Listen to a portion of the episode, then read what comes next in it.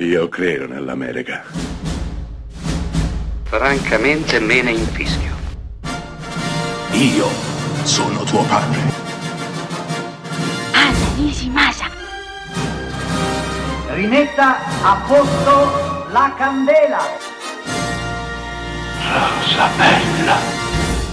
Ci sono film che quando li vedi capisci di aver assistito a qualcosa di importante, la nascita di un autore. Ecco il caso di Beetlejuice di Tim Burton, film del 1988 che segna il debutto cinematografico dell'autore di tanti meravigliosi film, Due Batman, Edward Mani di Forbice, Big Fish, Mars Attacks, Sweeney Todd e tantissimi altri titoli assolutamente indimenticabili. In realtà Beetlejuice non è il suo primo film.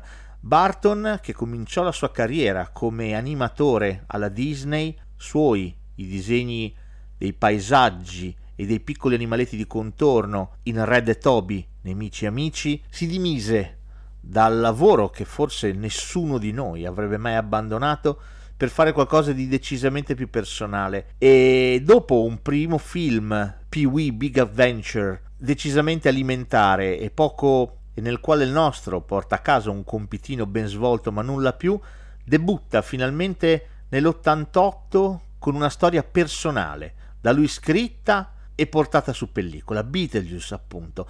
La storia è semplicissima, due coniugi, Alec Baldwin e Gina Davis, sono purtroppo deceduti, sono morti insieme, tornano da fantasmi nella loro casa, ma la trovano occupata da dei nuovi chiassosi inquilini, parecchio invadenti. Il loro piano è semplice, cacciarli mandarli via, ma non sarà così semplice perché questa famiglia, che è una famiglia di città, è una famiglia che sembra non stupirsi di nulla, resta addirittura affascinata dal fatto che la loro casa sia infestata da una coppia fantasma. Unica loro alleata, la figlioletta della famiglia invadente, una giovanissima Winona Ryder, qui praticamente al suo debutto. Delusi e sconfitti e i nostri amabili coniugi trapassati non resta altro che rivolgersi a Beetlejuice, uno straordinario Michael Keaton, uno spiritello con grande esperienza da spaventatore, ma con un doppio fine. Ecco, Beetlejuice è tutto qui, peccato che sia pieno zeppo di trovate,